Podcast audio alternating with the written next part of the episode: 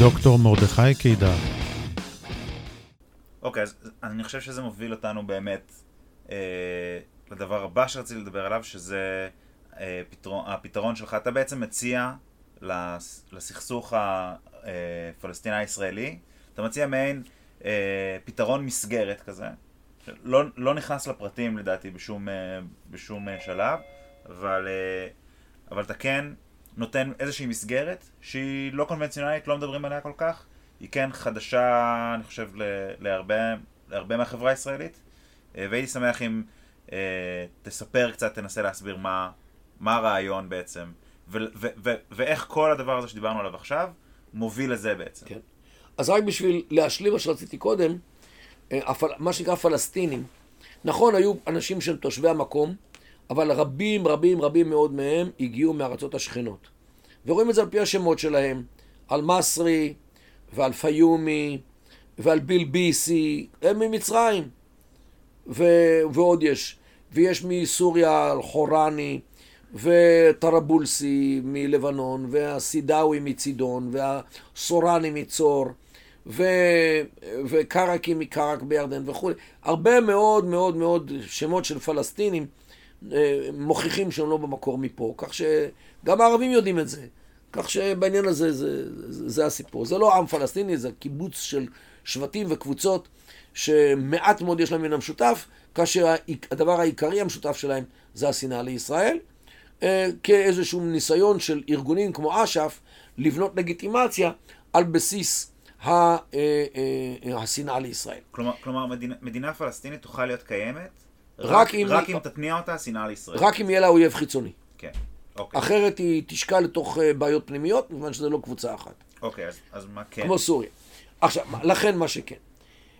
מה שצריך זה ללכת לפתרון שהוא בנוי על תרבות המזרח התיכון. ולמה אני מתכוון? מעבר למדינות הכושלות שהזכרנו כל הזמן, עיראק, סוריה, לוב, סודאן, תימן, ירדן, אה, אלג'יריה, אה, יש גם מדינות מצליחות במזרח התיכון, והן בעיקר אמירויות המפרץ.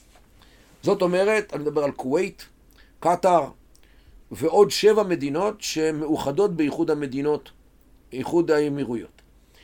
אה, רק בשביל ההבהרה, איחוד האמירויות זו לא מדינה אחת, כמו הברית, אלא זה איחוד כמו האיחוד האירופאי.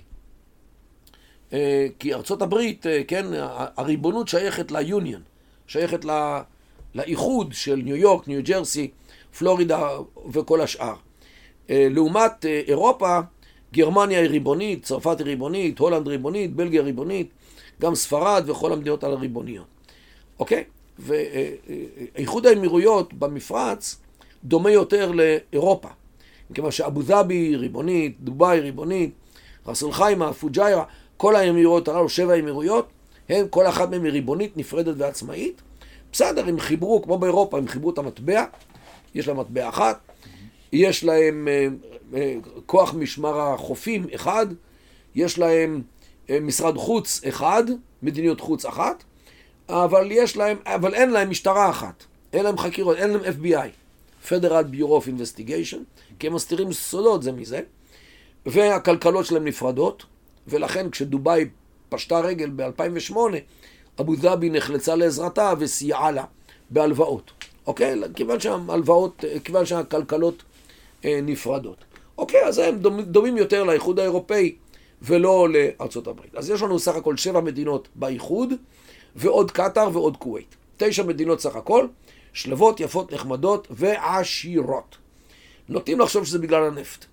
אבל האמת היא שלא נכון, מכיוון שדובאי, המדינה העשירה בעולם כמעט, היא איננה, אה, אין, היא לא מדינת נפט, גם לא גז, אין לה כמעט כלום, ואולי אחוז אחד מהתוצר שלה מבוסס על נפט וגז. והיא מדינה עשירה מאוד. לעומת זאת עיראק ולוב ותימן וסודאן, מדינות מפיקות נפט, והן מדינות כושלות. מה, זה... מה כן מניע את הכלכלה של אה, דובאי? דובאי, אה, יש לה שלושה דברים. האחד זה אזורי סחר חופשי, שזה חלומו של כל יצרן לייצר ולמכור בלי מיסים.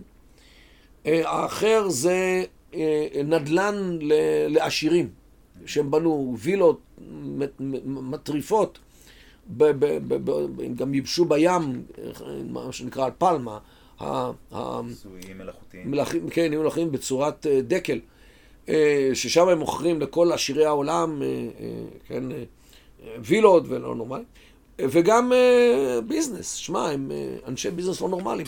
יש להם שם הרבה מאוד אטרקציות לתיירים. יש להם אה, אה, חברה בינלאומית שהיא מניעה את כל העולם היום, דובאי וורלד. למשל, הם, הם מנהלים, דובאי וורלד מנהלת את נמלי הים של ארה"ב של אמריקה. אוקיי. כזיכיון. שמע, לנהל את נמל ניו יורק, וניו ג'... כן, ו... ופורט לודרדייל, וכל הנמלים האחרים, ולוס אנג'לס, זה סיפור לא נורמלי. אז אפשר להצליח גם בלי נפט. אפשר להצליח גם בלי נפט. אה, לא- לעומת זאת, אתה יכול גם עם נפט להיות מדינה כושלת. ראה עיראק, ראה לוב. אוקיי, זאת אומרת שהנפט זה לא מה שעושה את העושר במפרץ, אלא עובדה אחרת לחלוטין. וזו העובדה שכל אחת מהאמירויות הללו היא שבט אחד בלבד. שבט אחד בלבד. וכשיש לך חברה הומוגנית, מסודרת, מאורגנת, מתפקדת, בלי סכסוכים פנימיים, המדינה שבנויה על הקבוצה הזאת היא מדינה לגיטימית, מדינה שלנו, כי המדינה משקפת את האתוס השבטי. חוק המדינה הוא חוק השבט. אה, שליט המדינה, לא שליט, מנהיג המדינה הוא מנהיג השבט, ולכן המדינה זה אנחנו. בערך כמו שמדינת ישראל, איך שהיא אצל עבור היהודים. כן, מדינה לגיטימית, מדינה שלנו, המדינה זה אנחנו. אה, כל ההבדל זה הגודל. האזרח הוא אזרח בודד, המדינה היא הקולקטיב. ואותו דבר במפרץ, אה, באמירויות הללו, ולכן גם הכלכלה משגשגת, מכיוון שאתה, אתה, במקום לריב אחד עם השני, אתה משתף פעולה אחד עם השני, אז אם יש לך נפט, אתה מוכר אותו ומחלק את הכסף בצורה מסודרת, ולכן כולם עשירים, כמו באבו זאבי. ואם, את- ואם אין נפט, אז אתה עושה ביזנס וכולם עשירים, כמו בדובאי. לעומת זאת, אם זו חברה משוסעת, הטרוגנית, כמו בעיראק, סוריה, לוב, סודאן, תימן, ששם יש הרבה מאוד שבטים בכל אחת מהם, הרבה מאוד קבוצות אתניות, הרבה מאוד קבוצות דתיות ועדתיות. אז החברה משוסעת ומפורקת, לא מתפקדת כחברה. על זה השכבה הפוליטית לא יכולה לתפקד, מפני שהפוליטיקאים מייצגים קבוצות שהן רבות זו עם זו, אז גם הם רבים זה עם זה. והכלכלה קורסת, כי מי, מי ישקיע שם את הגרוש השני אחרי שהגרוש הראשון הלך לעזאזל באיזושהי פעולה צבאית של שבט אחד נגד שבט אחר. ולכן המדינות הללו, עיראק ו- ולוב ואחרות, למרות הנפט הן מדינות כושלות. לעומת זאת, מדינות המפרץ, עם נפט או בלי נפט, הן מצליחות בגלל הקטע הסוציולוגי. ולכן אה, זה הדרך היחידה לבנות מדינה במזרח התיכון. על בסיס שבטי, מסורתי, ולא לייבא כל מיני אידיאולוגיות מהמערב, כמו ליברליזם ומודרניזם, וסוציאליזם וקומוניזם, וליברליזם ומודרניזם ודמוקרטיה וכל מיני דברים כאלו, שלא מדברים, שלא מדברות לה, לה, לאוכלוסייה.